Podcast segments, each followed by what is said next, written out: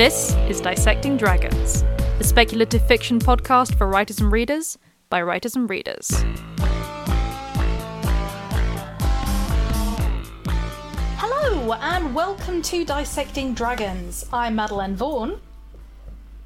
And I'm Jules Ironside. This week it came from out of the closet the queer relationship with horror. Tis the spooky season! Yes. um, October is Dissecting Dragons Spookathon, where we present you with a month's worth of topics on all things creepy, spooky, and horror related. Incidentally, this also seems to be the time where we get the most popular. Um, people just Strange seem enough, to really like it, yeah.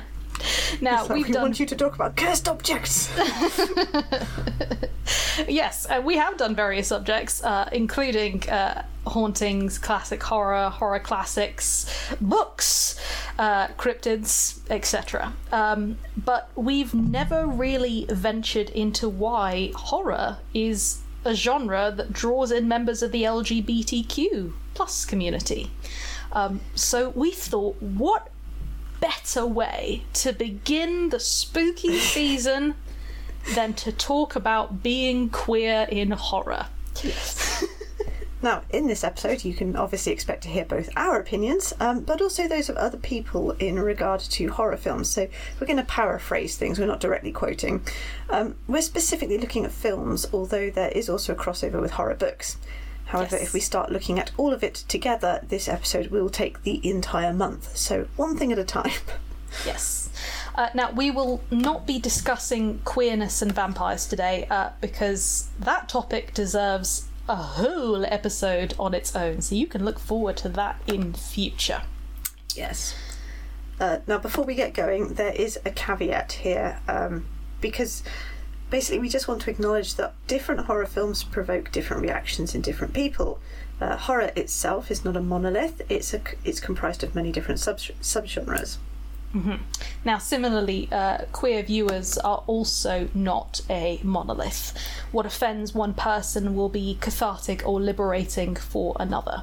Those who find some kind of relief in splatterpunk uh, may hate the gothic, for example. Um, and those who are repelled by body horror may love films of creeping dread or teen horror. So there's no one way of going about it.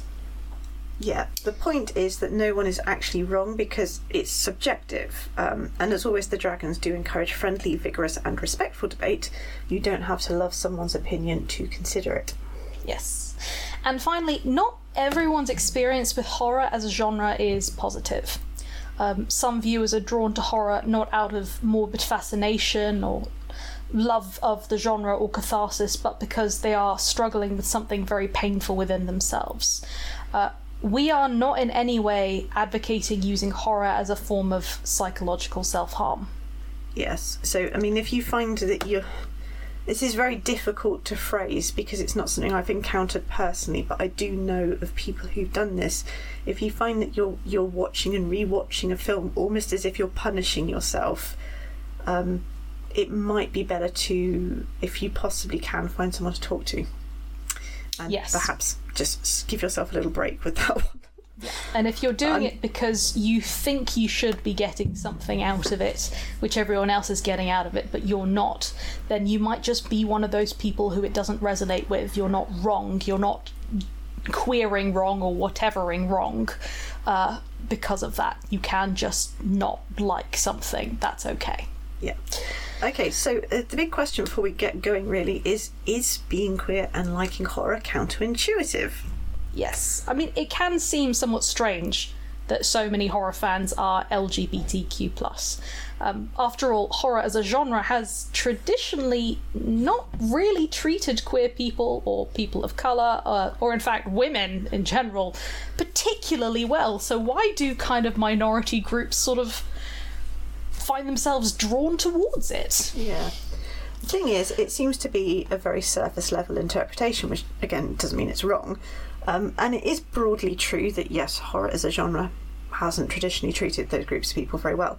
Um, but there's a big discussion here about taking power back via horror, the horror genre rather, and what horror can offer. So um, that's what this discussion's about. Yes. So we're going to begin with our creature feature uh, Why Queers Love Horror. Now, we've all seen the clips, if not the actual films. Those classic black and white monster flicks and their Technicolor remakes. King Kong with a captured blonde bride climbing the Empire State Building, the creature from the Black Lagoon creeping from the water to better see the beautiful swimmer, the werewolf in The Wolfman who can only be held still and reminded of his humanity by the voice of his beloved. Ah, yes, monster love. What all these creatures have in common is that they represent a non traditional, non normative pairing. So the subtext is supposed to be that obviously the hinted at romance is perverse, it could never work. Perhaps that on the human side it's not even consensual. Yes. However, no matter what the Hays Codes set out to achieve, most of these films do not read as horrific for any of those particular reasons. Um, there's almost always a sense that the human normal component of the pairing is grief stricken when the creature is inevitably destroyed. Yeah, and if you're sort of looking askance at whatever device is currently playing this podcast right now, um, we invite you to watch some of these old films. Go and check out some Hammer horror and some of the, you know, older stuff. Um, and then tell us there isn't a very strong subversive element that kind of rejects the prescribed heteronormative relationships. Yeah. Um, and obviously, they're products of their time. So, if you watch some of the really old black and white ones, they really do seem to be rejecting the rigid structure of, uh, the male female married relationship. Yes. Um, and even though this sort of this monster sort of human relationship never works out, it is painted as tragic, Yes. not as horrific. Yeah, very um, much so. Uh, We then obviously get into the whole Frankenstein and Bride of Frankenstein thing. Yeah. Now, leaving aside a lot of the subtext from Mary Shelley's sci fi horror classic and looking at the campy horror films, I hope you know what I mean by campy, um, created from the idea, they encapsulate perfectly the sense of otherness that most queer people experience at some point during their lives. Um, Bride of, you know, be, for, for example, I think the old Frankenstein films, a lot of the ones with Boris Karloff and some of the others, um, they kind of you feel sorry for the monster. You are sympathize. You're literally sympathizing with the devil. Basically, he's supposed to be the villain, and yet you care about him because he's an outcast, because he's different, and you know everyone else is grabbing their torches and pitchforks, etc. Um, uh, it, it's such a common image. It's it's so much in the zeitgeist that now it you know things take the piss out of it in in sort of children's films and things like that. Yeah, And then you've got- absolutely. Bride of Frankenstein, which goes even further and pokes fun at the idea that a normal romantic pairing is desirable at all, because she's literally created in a somewhat sort of freakish fashion for him. Um, you, you know, we're not, we haven't got time to really sort of completely dissect the films right down to the nth degree. But if that's something you want, then let us know. Perhaps Madeleine and I can do a buddy watch. Yeah, absolutely. Um, and the fact is that this is not a new idea either. Um, we're not we're obviously focusing on films and stuff like that, but um, you know, if we kind of draw back on sort of Frankenstein and, and, and this idea, the idea that Frankenstein himself is more the monster than the creature, Yeah. um, and that we should feel some sympathy for the creature, that the creature might very well have been made into a villain rather than be born as a villain um, is interesting and we'll talk about villains a little bit later on um, but certainly this kind of this monstrousness and this desire for connection speaks to i think a lot of minority people who have felt ostracized by society um, and have been put into situations where they feel as if any affection they do feel, any desire they do feel, is perverse. Yeah, definitely. Um, there's a great Filk song by Seanan McGuire called "Creature Feature," and e- each verse it, it takes the it takes a creature from the Black Lagoon, it takes a werewolf, um, and it kind of takes this sort of Phantom of the Opera type creature. And um, in each verse, it, it, it's all about how the creature is is approaching, you know, the beautiful woman who's on her own, um, and she's screaming because it's a monster coming towards her. Um, but the, the creature's actually misunderstood, and it's things like he knows that he'll be faithful if she'll only be his wife.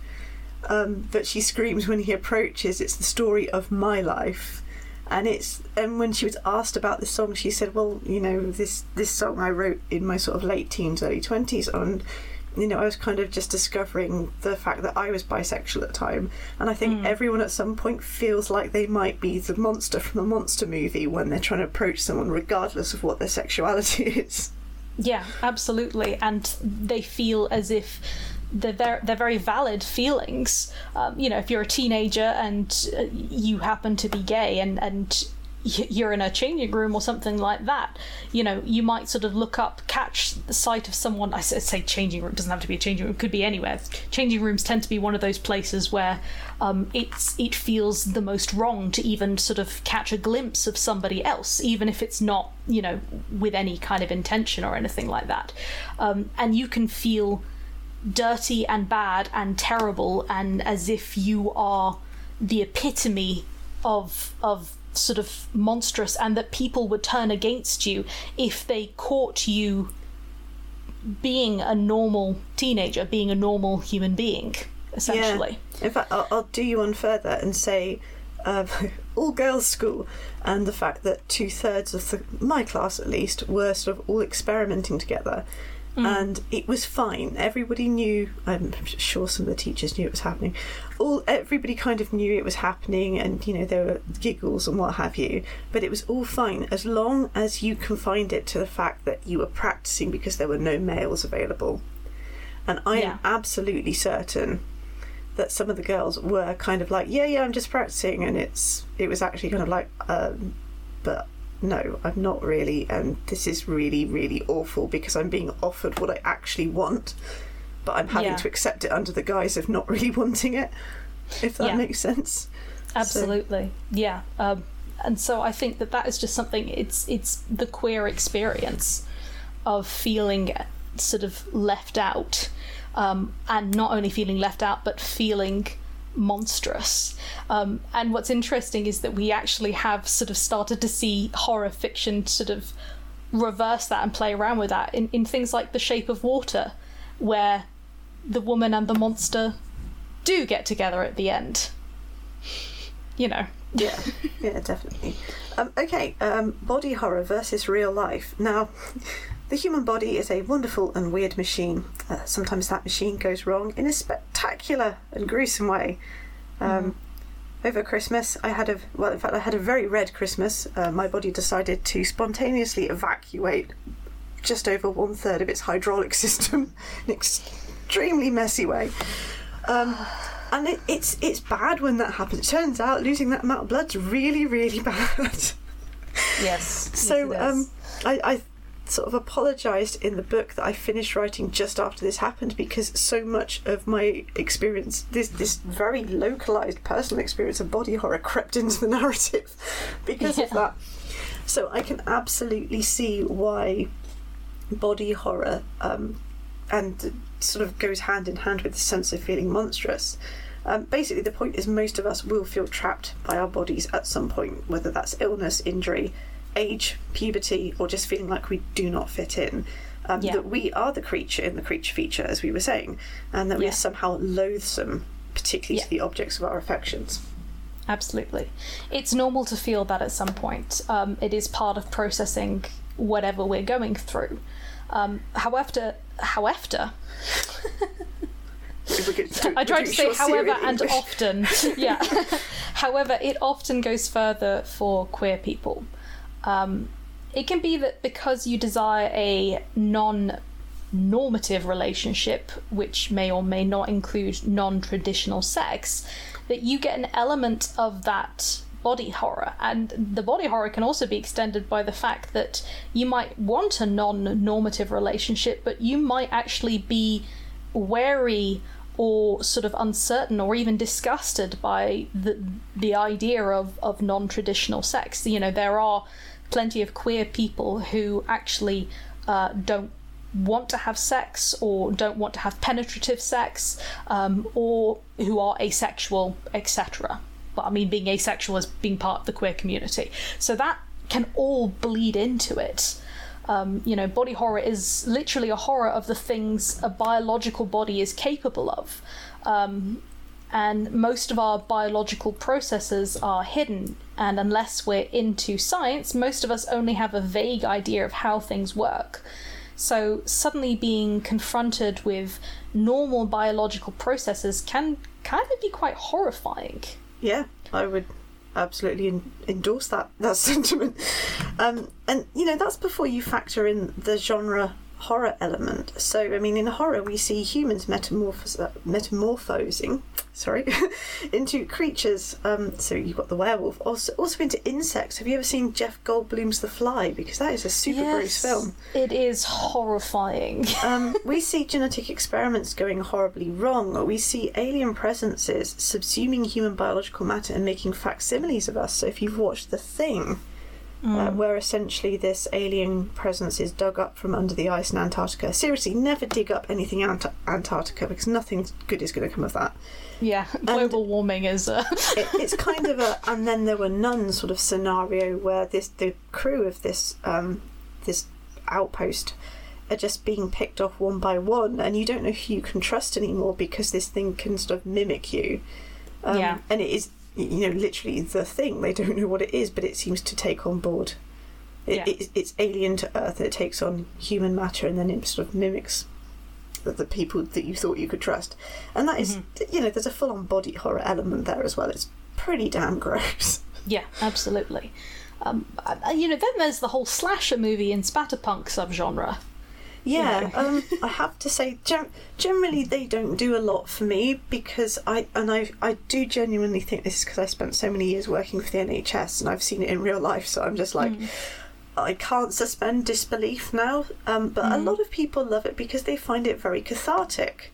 Um, And I have to say, sometimes what you see in slasher films, etc., is um, it is basically you see often straight couples being sliced up with machetes and stuff.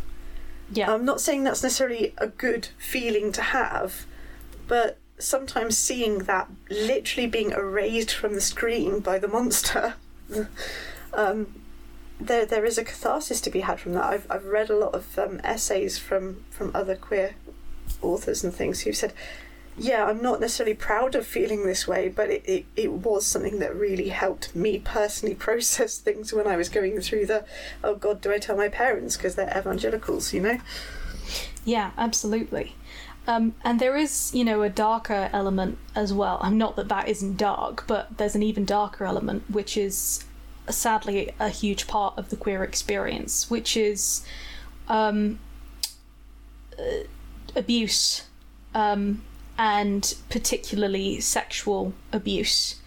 Um, you know, a lot of queer people are are vulnerable to being abused, particularly uh, trans individuals. Um, they're very vulnerable to being um, both physically and sexually abused.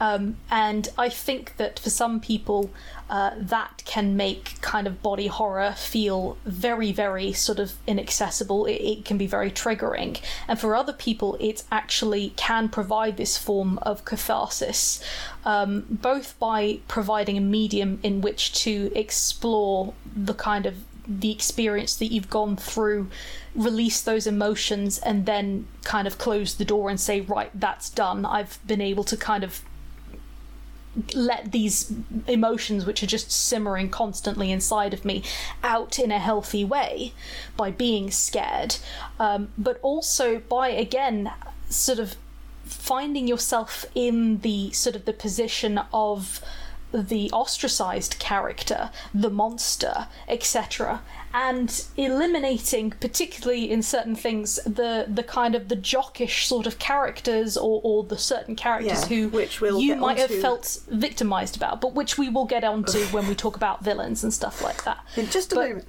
yeah.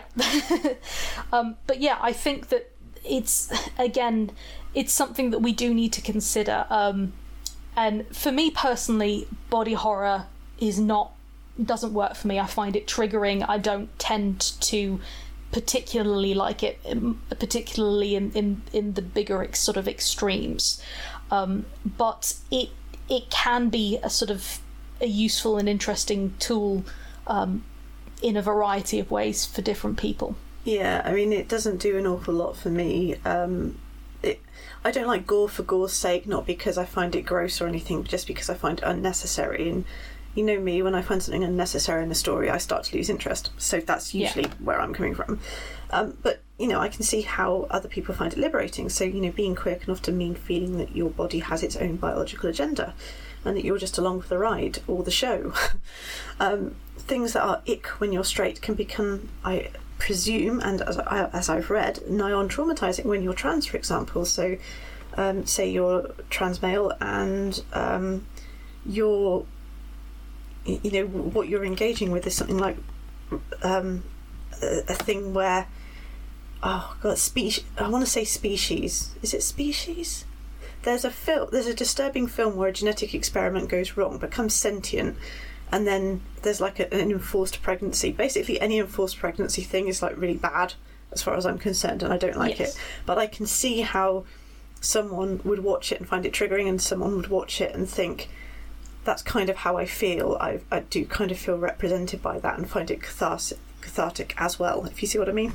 Yeah, particularly if basically the way it's being framed is as something which is bad. Yeah. Um, I mean, I, I, for example, Alien. You know, Alien has a lot of themes within it about, um, you know, sexual abuse uh, for both men and for women. Um, it, and it's very, very kind of terrifying. And for some people, they might find that very triggering. For others, they might actually find that an experience which they have not been allowed to depict as horror, which maybe they've had to kind of be quiet about or, or stuff like that, being depicted in this way, being it, it, it feels like a release like an explanation, um, like a chance to actually see yourself and your experience being represented in a way that other people can understand, in a way that sort of actually reflects how you felt. Yeah, um, I just want to quickly mention the blob Yes. uh, because I read. I'm, I'm really sorry. I'm going to have to look up the title because it, it's gone out of my head. Just blame my age. But basically, there was a really intelligent essay um, by um, an an author uh, who re- who defines themselves as agender, so not non-binary as such, but just without gender at all. Where Yeah. where they don't conform and the reason that they felt very much like they could identify with the blob the remake not the original black and white film. Um, the remake is the fact that the blob that is there it exists and it doesn't really care about how you set up society and it's just got this ability to stop society in its tracks and absorb everything. And how this um, author found that to be very empowering imagery when they felt that their body was, you know, really letting them down in a number of ways medically, which was part of this essay. If I find the title, I'll, I'll add it to this this podcast episode um, description so that people can go and read it because it is a really intelligent take. yeah, that sounds really, really interesting. Um, so anyway, little wonder. Based on this discussion, that horror, which shows transformation as both gross but ultimately very powerful, um, should attract queer fans. Yes. So now we're going to get on to villains, which we've been teasing. um, you know, horror is not usually coy about who you're supposed to root for, even if it does sometimes sort of deliberately mislead. Yeah. Um, depending on the subgenre, it's usually clear who the bad guy is fairly early on, even if that antagonist is nebulous or undefined. So, for example, a haunted house. Yeah. So if you are queer and there is no hero for you to identify with, then chances are you might find yourself bonding with the villain, whether that's uh, serial killer Jason or Michael Myers or the possessing demon in The Exorcist. Honestly, I would have thought that, that th- this just goes to show how different perspectives are because Um, the Exorcist was one of those films that I saw it when I was 18 and they re released it in the cinema. And even back then, they re released it with a good half an hour cut out of it. So some of the story didn't make any sense, but it didn't matter because it was so fucking horrific. And because I was still emerging from the good little Catholic girl thing. So it, it had extra potency because of that. And I remember sort of being like, how can anybody identify with this this creature possessing this little girl? But then again, I've read things by other queer authors who've said actually the idea of you know the fact that I don't fit in and being this possessing monster that just takes over this this very normal representation of what it means to fit in, i.e., a little white girl in a privileged family, was a tremendously empowering thing. So I'm like, okay, that's kind of gross, and you do you, um, but I do see your point. Yeah, I, I mean, there is something to be said about how many times do, uh, you know, queer children um, basically express the fact that they can't really be the, their true selves in front of their parents because every time they try, um, their parents act like it's an aberration, like they're acting out of normal, like they're going through a phase, but soon they will return to being what they should be. And the queer experience is a big part of that, I think. Um, and I mean, not to sort of glorify him because I think there's a whole. We've talked about him before, but Aleister Crowley. Um, Basically- problematic faith. our, our problematic fave, um, basically was called a monster by his mother, and he he just took on that moniker. Basically, he he sort of went, "Yes, I am going. You have called me a monster, and I have decided to be unapologetic." apologetically myself um, uh, now we've again we've talked about it before so you can check back to last year where we talk about Crowley and all of his antics. Um, but uh, there is something again to be said. He was he was queer, um, among other things, and there is something to be said about the fact that if you continue to call someone a monster and you continue to ostracize them, then that is kind of something that they will then ide- identify with, and that is a form of empowerment. Yeah, I mean, this is a fairly simplistic way of putting it, but if society makes you an outsider, you will become their nightmare. And that's Yes. that comes across a lot in horror. Yeah. Um, however, as we discussed with our moral outlaw episode, becoming the bad guy and allying yourself with a powerful entity which shakes up the norm and challenges traditional systems is a powerfully subversive thing. It may also be cathartic, since, uh, you know, as we said before, in many of these films, the villain is destroying heterosexual characters and couples, often in very gory ways. Yeah. Um, they're essentially breaking up the system, the the, the Yeah. traditional norm, and obviously this is almost always thwarted. But a lot of horror has also incorporated this sort of this creepy sense where at the end we get this idea that things are not fully over. Yeah, um, obviously we have to say at this point that horror films in general, certainly the earlier ones, did tend to punish any kind of extramarital sex. Yeah. So any characters engaging in that, um, we're not really looking at that, but we are aware that it is there, and it, it's not really a desirable message. And I think horror films have definitely changed a fair bit since then. But you know, just to say yes, we are aware of it. We're not ignoring the elephant in the room on that one. Yeah. Absolutely. Okay, so let's open the puzzle box. Haha. All my Clive Barker fans stand up. Um, yeah, I'm going to talk briefly about Clive Barker in a minute. Um, basically, uh, strange enough, films which spirit the characters to some kind of nightmare realm or offer a glimpse of a monstrous sub community are the gold standard for challenging the norm in horror. Yeah. Now, under those circumstances, there is no norm, and the inside out realm in which the characters now discover themselves as they battle fear is the new norm. Yeah, this tends to lead to something that is both metaphorically and quite often literally um, sexually liberating. And this is where we bring in Clive Barker. I keep almost saying Clive Cussler. Clive Cussler wrote sort of thrillers. Clive, Clive Cussler would be raising his head going, hang on a minute, I didn't write about a nightmare bondage realm. What the fuck are you talking about? Put me back! Clive Barker, author of the Books of Blood. Um, quite frankly, I don't love his writing. I'm really sorry. I just don't really gel with it. But I do appreciate his vision. Clive Barker was unapologetically out and gay. Yeah. and his horror is genuinely horrifying. It does incorporate a lot of body horror. Um, when you look at things like the Books of Blood and Hellraiser, there is a very deliberate sexual element as well. Um, we'll talk briefly about Hellraiser. Hellraiser, um, in very broad strokes, you have a group of people, you have a puzzle box which will off- open a portal to a nightmare realm. Uh, this nightmare realm is peopled with, obviously, you know, Pinhead, and um, all his little. all his little bondage drones as well. I can't remember the names now, but it's it's it looks very disturbing. And then you take a moment and you step back and you think, this is just a bondage dungeon with dark lighting. this is essentially what Hellraiser is about. Um, what it's what it's saying is, you know, take you away to a, a, realm where pain is pleasure, pleasure is pain, etc. And yes, there's there's disturbing torture and everything, but it's all bonded together with this sort of very very non-traditional uh, normative sex, um, eh, non-normative sex rather.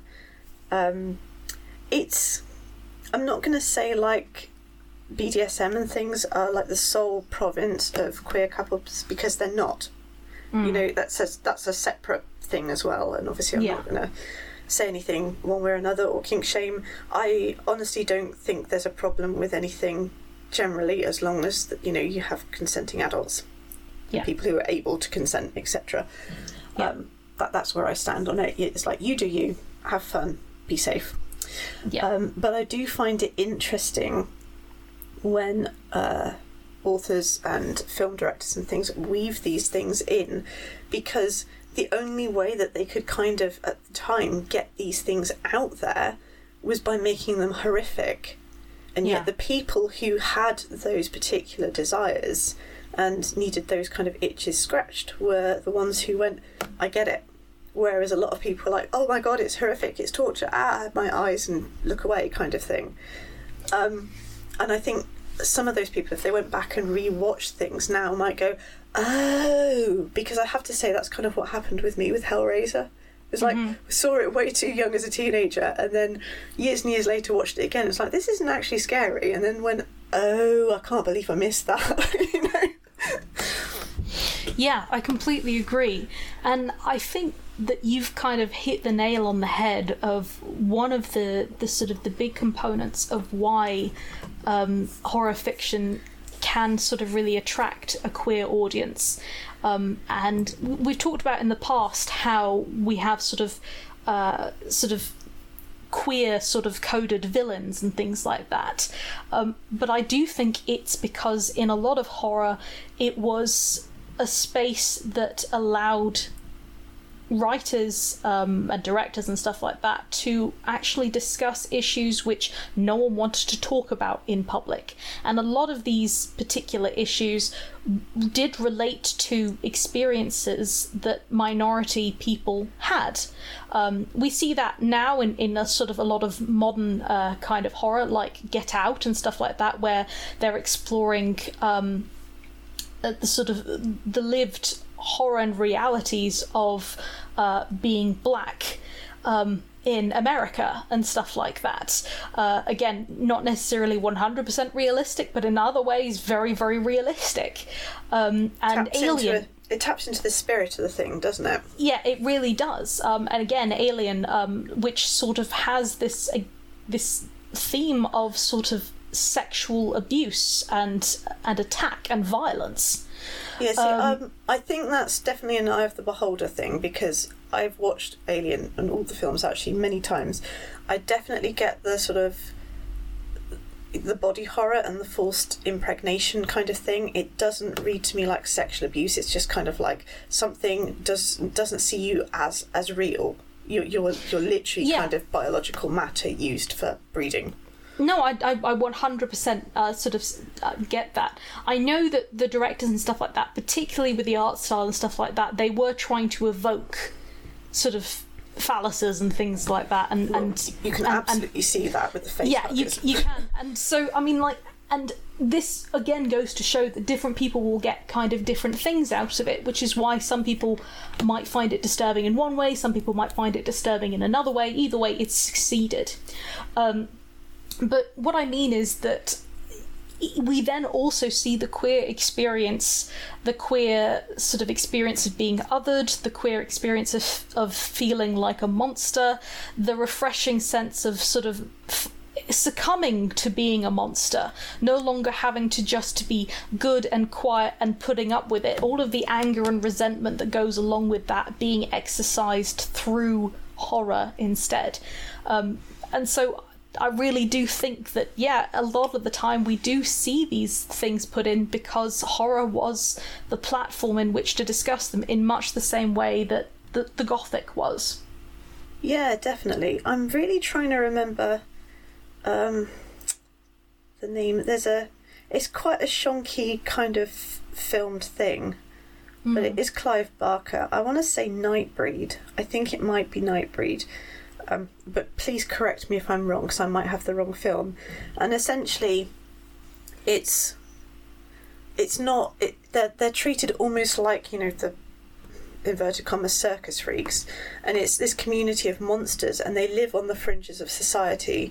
Mm-hmm. And you know, horrible stuff happens. Obviously, there's murders and stuff, um, but there is a sense of tremendous freedom in this group being together. And I think the main character, in the end, joins this group of monsters um, as I recall, and it it's not really a great film. It's clearly very. It was made for like two pounds fifty in a bag of chips, kind of thing.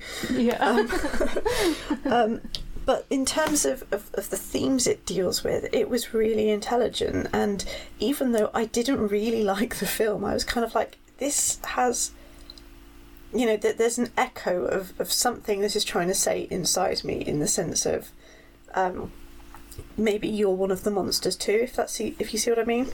Yeah. Yeah, maybe we're all monsters. maybe we're all monsters, but but also you know you're not going to fit in in the you know the suited the suited masses as it were. Yeah.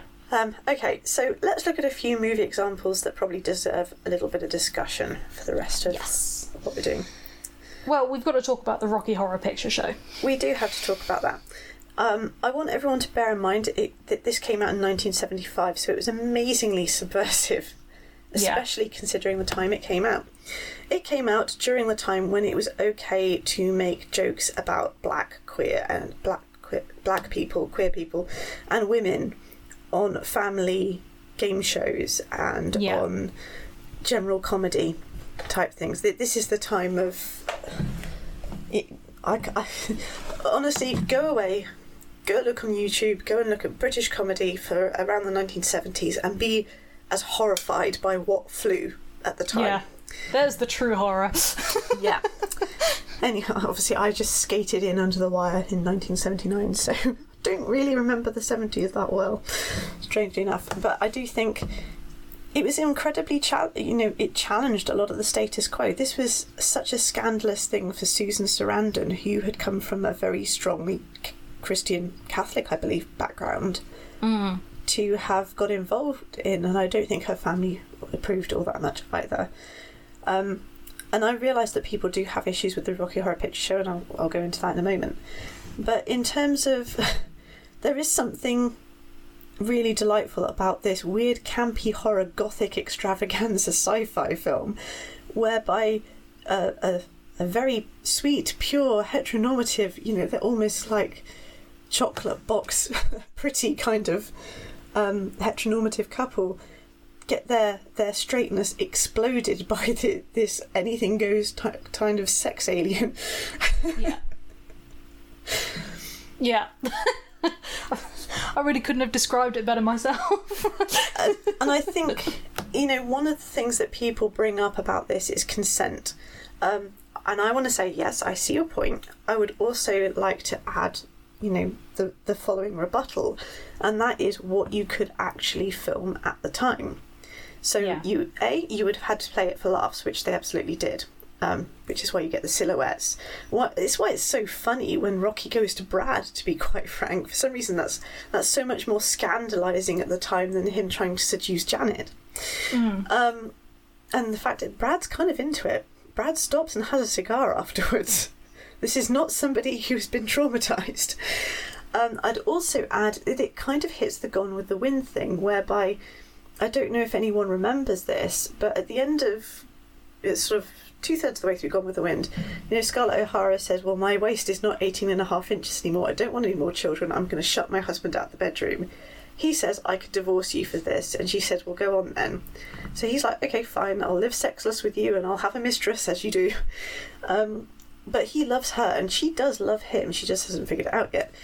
In the book, she can't. Um, Margaret Mitchell could not say, you know, Scarlett O'Hara really wanted to shag his brains out, or you know, the the equivalent at the time, because that would have painted her as being a wanton and a character who was completely unsympathetic. She could Yeah. not show a woman wanting sex in that way. And that bled into the film, and you know, obviously the Hays Code and things like that could not show a woman desperately wanting sex, even to Yeah. her own husband. So when he kind of sweeps her up and carries her off to the bedroom, and she's kind of like, "No, no, it's about as as genuine as as Alison in the Miller's Tale saying, "Oh, I'll say out Harrow and alas," um, which she doesn't say. She just lets the bloke carry on copping a field, kind of thing. Um, I realise that to audiences now, that sort of thing, that doubling, is confusing because what they want is a clear stated in, intention of consent on both sides Yeah. but that wasn't always possible. That wasn't possible in books and it wasn't possible in film. In 1975, in this sort of film, they could not have Brad say, Actually, you are kind of hot in those suspenders, so yeah, I'm curious. Yeah, let's do this. Yeah. Any more than they could have Janet say that. So this is not an issue of consent. This is an issue of the time frame that this was filmed in.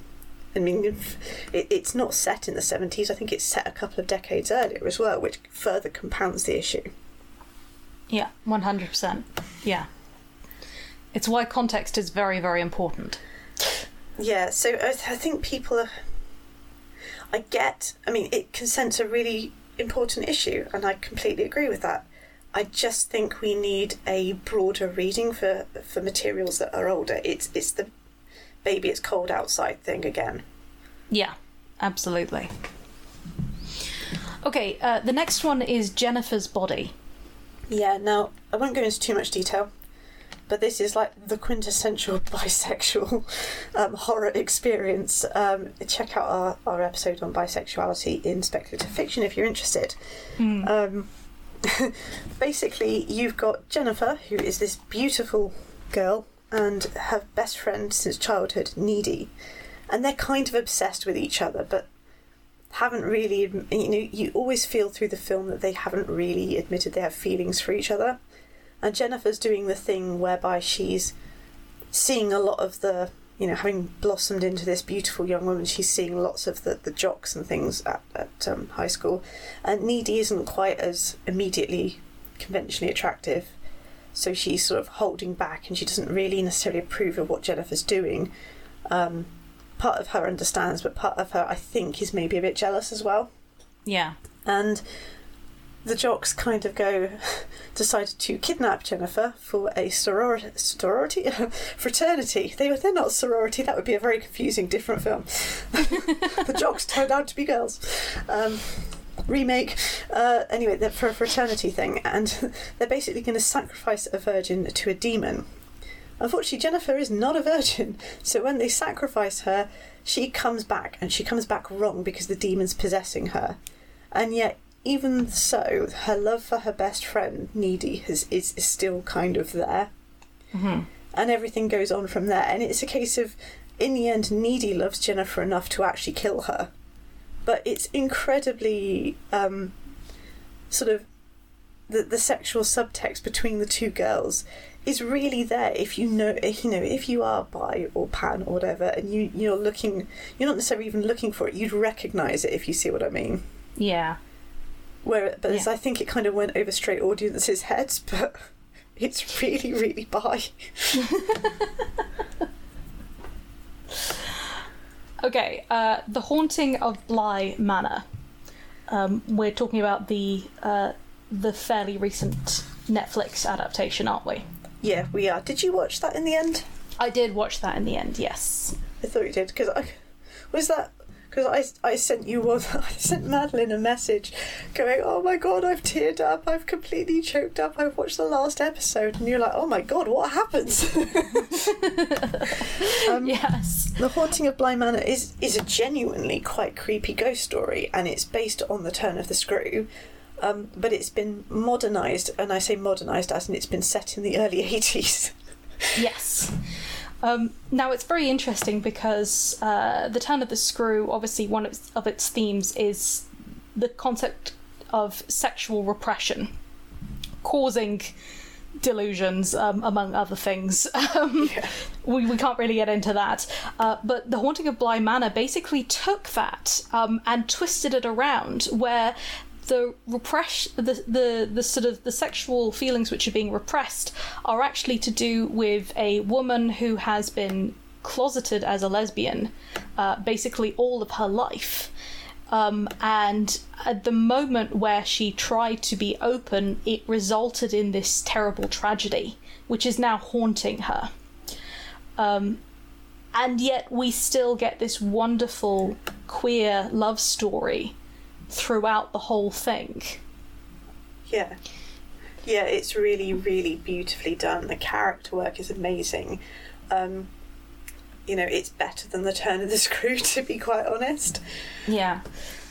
I mean, I'd, I'd love to talk about the turn of the screw in general at some point. So you know, maybe we'll we'll we'll do look at that um, in the future. But um, yeah, the the haunting of Bly Manor really did modernize it and and took this idea, these themes which um, are kind of outdated in a lot of ways, and reapplied them in a way that feels very relevant and realistic uh, for a modern audience. It's like what's really sad is the main character who goes to be a nanny at Bly Manor um, to these two children. Um, you know, she keeps seeing this spirit with glasses, and it's the glasses seem to be reflecting light. And as things progress, you realise that that was her fiance, Yeah. and she'd just. You know, he'd been her childhood companion to the point where she was expected for him and her to be childhood sweethearts. And then it got to the, oh God, we're, we're adults and they actually expect us to go through and get married. And I think I'm gay, you know? And she feels really responsible for his death because they have an argument and he just stepped out in traffic. Sorry for the spoilers, guys. Yeah. Um, but at no point do you ever feel she didn't love him. She just didn't desire him sexually. yeah. She, she did love him. She he was one of her dearest friends. She just didn't want him in the way he wanted her. Yeah, absolutely. And one of the big things was that she didn't want to keep lying to him as well. Yeah. You know, it was for her, but it was also for him uh, that she sort of she came out. Um, and it's it is a very very good adaptation. Um, there are parts which, and we've discussed it in the past, which were probably a little bit could have used some work, but in terms of sort of a horror story um, and one which will be very attractive to queer audiences, I highly recommend it. Yeah. Um, an American Werewolf in London. Now, obviously, there is a romance, a very, very quick but very passionate romance in the middle of this. Um, but, and, it, and it's a heterosexual one. But weirdly, because the romance incorporates someone who's been transformed into a werewolf and is going to go through this cycle of killing for three days every month, um, there's a lot of queer subtext in there, uh, or at least it feels like there is for me, because you start off with these two American students who are backpacking through Yorkshire. Except it's not Yorkshire, it's Wales, because apparently Wales looked more like Yorkshire than, than Yorkshire did. Yep. The whole folklore aspect is based on the Flixton werewolf, and uh, the, they obviously turn up in the quintessential um, the slaughtered lamb tavern with its pentagram painted on the wall, etc. And they're just like, okay, the locals are really weird, and they're like, stay off the moor, lads, etc. And they, they go out on the moor, obviously, and it starts raining, and um, then they hear howling. They're like, what could possibly be out on the moor like this on a full moon night? Blah blah blah blah blah. Um, one of them dies, and one of them gets bitten by the werewolf, and he gets transferred to a hospital in London where he meets the nurse who looks after him. And when he's no longer a patient, she invites him back to her house, and things take their natural progression. Um, Yes. But he's haunted by the continually decaying spectre of his best friend um, which is a bit of queer subtext for a start. It's kind of like you just lost the person you were closest to in the world, and they keep popping back up when you started a romance with someone new. And they're in a worse state every time you see them, and they're telling you that you are going to be a murderer as well. You're going to. So that, to me, it, there's that. There's also the body horror element because it's got some very painful, graphic scenes of transformation Yeah. when he's going through the change into becoming a werewolf. And then there is also the whole creature feature element at the end where she calls his name and he stops mid attack for a moment because something inside him is still human, still recognises her, and it gives the police time to shoot him. Yeah. So once again, you get that whole sort of this romance is never going to work out because one of you is a monster thing. So again, you might not be looking for it, but if there is something internal that reflects there, there's a lot of queer subtext, Yeah. in my opinion. Yeah, and the fact is that we we also have to recognise um, the effect of the of the AIDS crisis in horror. Um, I mean, that No, came not saying- significantly after American Werewolf. no, no, yeah, no, no. I, I recognise. I'm not saying that's the case with American Werewolf in London, uh, obviously. Um, but it, it's something that I, I sort of do feel like we we kind of need to sort of touch on in that you will see sort of horror stories which kind of do evoke that that sort of sense and a lot of and werewolves being used to sort of represent that um, we saw it obviously um, uh, kind of done a little bit with sort of J.K. Rowling and stuff like that. Um, whether she did it well or not is a is a whole other thing. Um, but it is this again this exploration of an experience which was had by a large number of the queer community who were just left to sort of deal with it on their own for an incredibly long time and were alienated and sort of put out to be monsters um, and were treated as other just for being queer, um, regardless of whether or not they had contracted HIV or not, and the whole kind of the moral sort of element of that as well. Um, of well, if you've contracted it, you deserved it because you're out having sex, etc.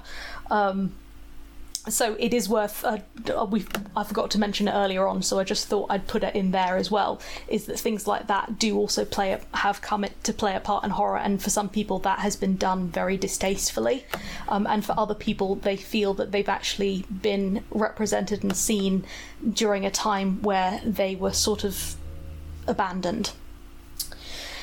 Okay, uh, next one is Halloween.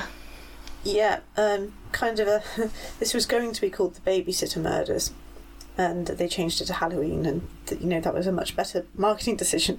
Yeah. Um, I think it was Jamie Lee Curtis's first major role as well. But if you haven't seen Halloween, um, you have serial killer Michael Myers, not to be confused with Mike Myers, um, and and his um, basically rubber mask and and uh, machete. And on Halloween night, he goes around and he finds uh, teenagers who are misbehaving and murders them. Basically, it is basically the plot. Except that you have J- Jamie Lee Curtis's character, and she is a good girl. So unfortunately, we are leaning on that. You know, whether you're engaging in premarital sex or not, Or not, scenario. Um, however, it does really good stuff with the whole final girl trope. Um, and some of the later films that they made actually develop her character even further, and it's really, really interesting what they do. But I'm quoting, or rather, I'm paraphrasing what other people have said about how Halloween for them was full of queer subtext. Is the fact that you start off with Michael Myers as being a boy and seeing his sister for some reason sitting in front of a mirror topless and brushing her hair, having just said goodbye to a boyfriend um, and being so offended by this whole thing that he stabs his teenage sister to death. Um, and it, the whole thing it, it goes all the way through. There's a lot of half-naked women, obviously for titillation purposes, in um, in terms of filming.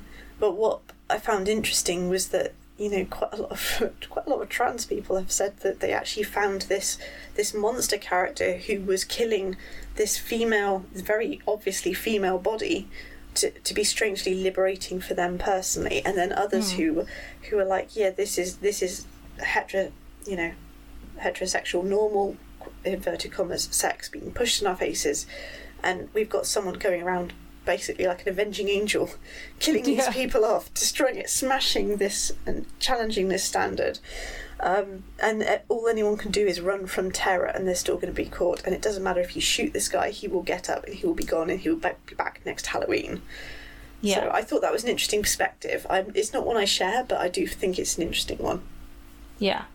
Um, it really does go to show how different sort of experiences and stuff like that really can change how you understand or view a film. Um, Jaws. Now, look, I wouldn't necessarily have put this as horror, but other people have. And I suppose having this massive shark that seems to be sentient enough to come after you specifically is kind of a bit scary. It was Yeah. certainly a scary film when it first came out when I was a child. Scary enough that my parents were like, no, she can't watch that. Um, I would have been like six, so maybe they had a point. In fact, I would have been younger, but by the time it was on video, video films took a lot longer to get to the family screen in those days. they really did. Anyway, um, Jaws is a boy's own adventure. It- you know, most of the characters who have anything at all interesting to do are male. And weirdly, it kind of does some of the same stuff Moby Dick does. There's Yep. one part in particular where, yes, it's, you know, it's male love, it's male friendship, it's the band of brothers thing.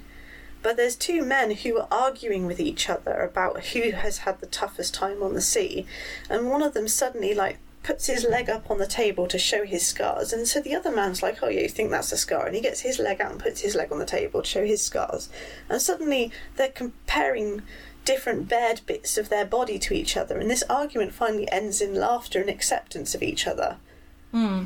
There's other bits in the film as well, but I kind of agree with people who've said actually there's a lot of queer subtext in that. Yeah, it's it is interesting because obviously, weirdly enough, Jaws is kind of like a horror western. People go, well, Jaws isn't a western, but it is actually a western. Stranger comes to town, starts causing trouble. Um, It's just it's a shark. yeah, it's, it's, except it's a cowboy shark. Shark in a cowboy hat. Yeah. Pretty sure Toy Story did that. Um, anyway, um, yeah, so they.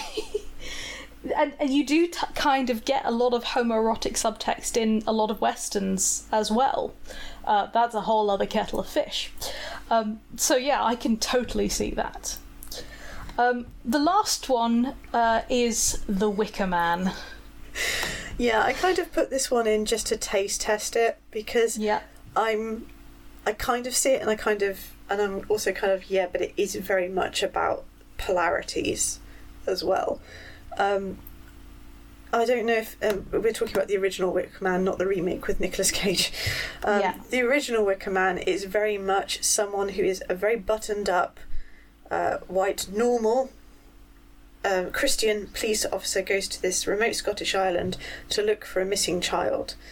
Um, and he is faced with unhelpful locals and weirdness and strange little bits of folk horror and unsettling occurrences. And in one case, a, a definite attempt at seduction uh, by a naked woman. Yeah. um, all the way through. And he is clearly out of his depth. He doesn't know what he's doing. He's in this community who act in ways that are just incomprehensible to him. They're they're weird and they're sexually liberated in a way he finds both repellent and fascinating. Um, and then uh, obviously it ends with him being imprisoned in a huge wicker man, which is then set on fire because he's sacrificed as the year king. Yes. Um, and I feel that the the sort of this is, this is kind of it falls into like the Clive Barker nightmare realm. Oh my god, it's actually a bondage dungeon kind of mind shift, where it's like yeah, nothing's normal here, um, but you could choose to join the new normal if you see what I mean. And if Yeah. you don't choose to join the new normal, then okay, by story nav- narrativium type rules, you're going to be destroyed. Yeah, it, it is kind of it's refreshing in, in a way where you, you it is just this this subversion of of of reality whereby the one who's the outsider, the one who's the stranger, and the one who again doesn't actually prevail in the end, um, you know, is actually killed in the end, is representative of white heteronormativeness and and cis sexuality and, and all that jazz. Cis sexuality makes no sense, but you know what I mean. Yeah. Um, yeah, so I can totally see that. So yeah, um, we've reached the end of our episode, uh, but I mean, what uh, what are some of your favourites that you feel kind of touch on on sort of queerness in in some form or another? Um, I mean, I've probably forgotten more than I've actually talked about here, and you know, this is such a big topic. We've probably need to scratch the surface. We could probably do an entire episode on each little subsection if we wanted to. Yeah, Um, American Werewolf in London is obviously an ongoing favourite. It has been since since childhood for me. Um, and I love the Rocky Horror Picture Show. And uh, sometimes I say I love the Rocky Horror Picture Show. It's so much fun. I like to watch it every couple of years, and I will get really narrow-eyed looked, looks from people because they've. I think they they're not necessarily wrong, but they've kind of fallen into the camp of well, this happens in that film, and we don't like the way that happens. Ergo, the entire film is verboten. How dare you mention it? And I think there's room for differences of opinion on this one because I can see your point. It's just I don't agree with it. Um, I love it. I think it did an awful lot. And to be honest, I think in some ways it probably did more for the whole normalisation of, of depicting uh, queer encounters and non traditional sex and things than, than many other films did. Um, yeah, And I loved The Haunting of Bly Manor. Uh, there aren't very many horror films where I'd go, yeah, that's a really beautiful love story, but it is. It's a beautiful love story and a very creepy ghost story, and um, you know, quite a disturbing look at human nature at the same time. Yeah, I completely agree. It's interesting for me because I am not a big fan of horror. Um, that being said, you know, I'm I do much prefer sort of if I am going into horror, I prefer the the subgenres of gothic horror um, and ghost stories, and also of um, folk horror. Um, I much prefer sort of insidious creep, creepiness rather than uh, sort of body horror or, or splatter or anything like that. That really doesn't work for me at Yeah. all. Um, and so, you know, I would definitely agree with Bly Manor. Um, and I think if I was to sort of say some of my, my real favourites in terms of books, I, I'm much more likely to lean towards Frankenstein and Dracula, uh, but also The Woman in Black by Susan Hill, uh, which um, speaks to me in a lot of ways. Um, and in which there is kind of this element of, of punishing um, heteronormativeness uh, in it, Yeah. where you have um, Janice, uh, is it? Yeah, her name's Janice, um, who basically has had a child out of wedlock, and you know, because of society, society took that child away and then separated her from that child, and society has continued to punish her and basically say this is how things should be done. Now, I don't really empathize with her. I think she's a terrible creature. Um, but there is something to be said about a story where there is this sort of inescapable punishment for sort of normal society. Um, and by that same token, another horror film that I did like when I was a kid was The Ring, the the UK version. That was such an arty film. I didn't find it scary, but I just, in terms of being something that was visually kind of a feast, I really enjoyed that. Yeah. And I was a kid when I saw it. I was quite young. And I mean, um, I remember going to the cinema to, so that we could laugh at the second one, and we did. We did laugh the whole way through because we were just taking the mick. But with the first one, um, there was something to be said about. It, it spoke to me as a young queer girl who was not actually out. In that you have a story of a girl who has basically been disposed of by her parents because she isn't quite right. They sense that she's evil, they sense that she's wrong. Um, and she is now doing whatever she can to make her story known. And it's not that I was necessarily, again, empathizing with the character, but there is something to be said about the situation of feeling as if parents who you might even still love or, or, or sort of society itself has kind of shut you up and basically refused to let you express yourself, refused to let you be who you who you are. Um, and so you will basically try anything, including acting out and stuff like that, in order to be heard. Um, so maybe again that's projection, which is entirely, you know, possible and, and probably quite likely. Um, but it did speak to me in that way, I think, as a child. Yeah, I think I've um, I've I've seen other queer people talking about the ring and saying that they actually really identified with Samara as well. Yeah. Yeah. Um, and also the fact that you have this main female character who is again in a slightly strange situation. You know, she's kind of split away from her from her husband or her boyfriend, um, and she's kind of one of the only people who sort of actually pursues it and figures it out and realizes that there is someone who is lost. There's a child who's been lost. Um, and cast away who is trying to speak out. And of course, the sad thing at the end is that isn't enough. It isn't enough that she's been recognized by one person, she needs to be seen by the whole world. Um, so, yeah. Okay, well, it is the end of our episode, but before we go, we have a highly unsuitable for the theme that we've talked about today recommendation for you guys to really lighten it up. So, Jules? Yeah, this this is really light on horror elements. I mean, there are witches and, and vampires and things in it, but don't expect any big scares. This is a cozy paranormal fantasy, and it is so incredibly cute. If you enjoyed things like Legends and Lattes or um, A Wizard's Guide to Defensive Baking or Half a Soul or anything like that, then you'll probably really love this. And it's a really cute audiobook as well. It's called The Only Purple House in Town by Ann Aguirre.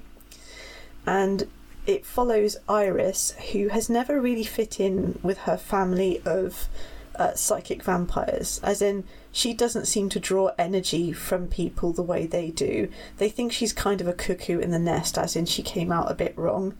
Um, mm-hmm her father's a bit absent, her mother clearly disapproves of her, and Iris screws everything up time and time again because she has no confidence. But she's a lovely, sunshiny type person, and then her great aunt dies and leaves her this house, which is kind of dilapidated and um, is this peeling purple monstrosity in another state entirely. And Iris is kind of at her wits' end because she's sort of failed at yet another business venture. So she goes to live in this house thinking she can let the rooms out.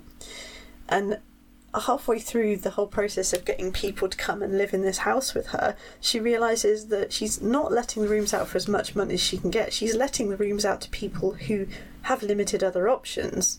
And she sort yeah. of justifies it to herself with this idea that well, if they have limited options, they're not going to leave her in the lurch. But actually, yeah. she's got this real instinct for sort of sheltering and nurturing people who are lost like she is. And it's just this really great um, story of this found family coming together in this monstrosity of a house. Um, there's a and it's it's mixed age range as well. So Iris is about twenty seven, and there's more to her than meets the eye, which I don't want to spoil. And then there's Eli, who's got a secret, who um, needs to live in town sort of for a few months, so he takes a room as well. And then there's Henry Dale, who is an older man who is really grumpy and crotchety, and he snaps at everybody. Um, but Iris finds a place for him as well, and he's like, "I'm fine as long as people leave me alone," kind of thing. But the reason he's like that is because he's all alone. He doesn't have anybody else and he's lost everything. Hmm. So he gets drawn in as well. And then there's an older, very bubbly, chatty woman who's divorced her husband and is determined to sample everything life has has got. And it's kind of like, well, I'm in my 70s. I don't see the point in staying with my husband. I haven't wanted to be with him for decades now. And my children are 39 and 42. And by the way, I think I need to kiss lots more people because in those days you stayed with together for the kids, but they don't care anymore. And Yeah. and she starts up a queer relationship with someone across the road because she hasn't kissed any girls and she really thinks she, it's time she gave it a go. Aww. and it's just, Okay. it's really, This- really adorable. It's such a cute book. This sounds so cozy. So remind me, what's the title? The Only Purple House in Town Okay, by Ann that Aguirre. that sounds brilliant. I'm definitely adding that to my to read list. Perfect for spooky season. And on that note, guys, we will say thanks very much for listening, and we'll catch you guys next week. Yeah, thanks and goodbye. Bye.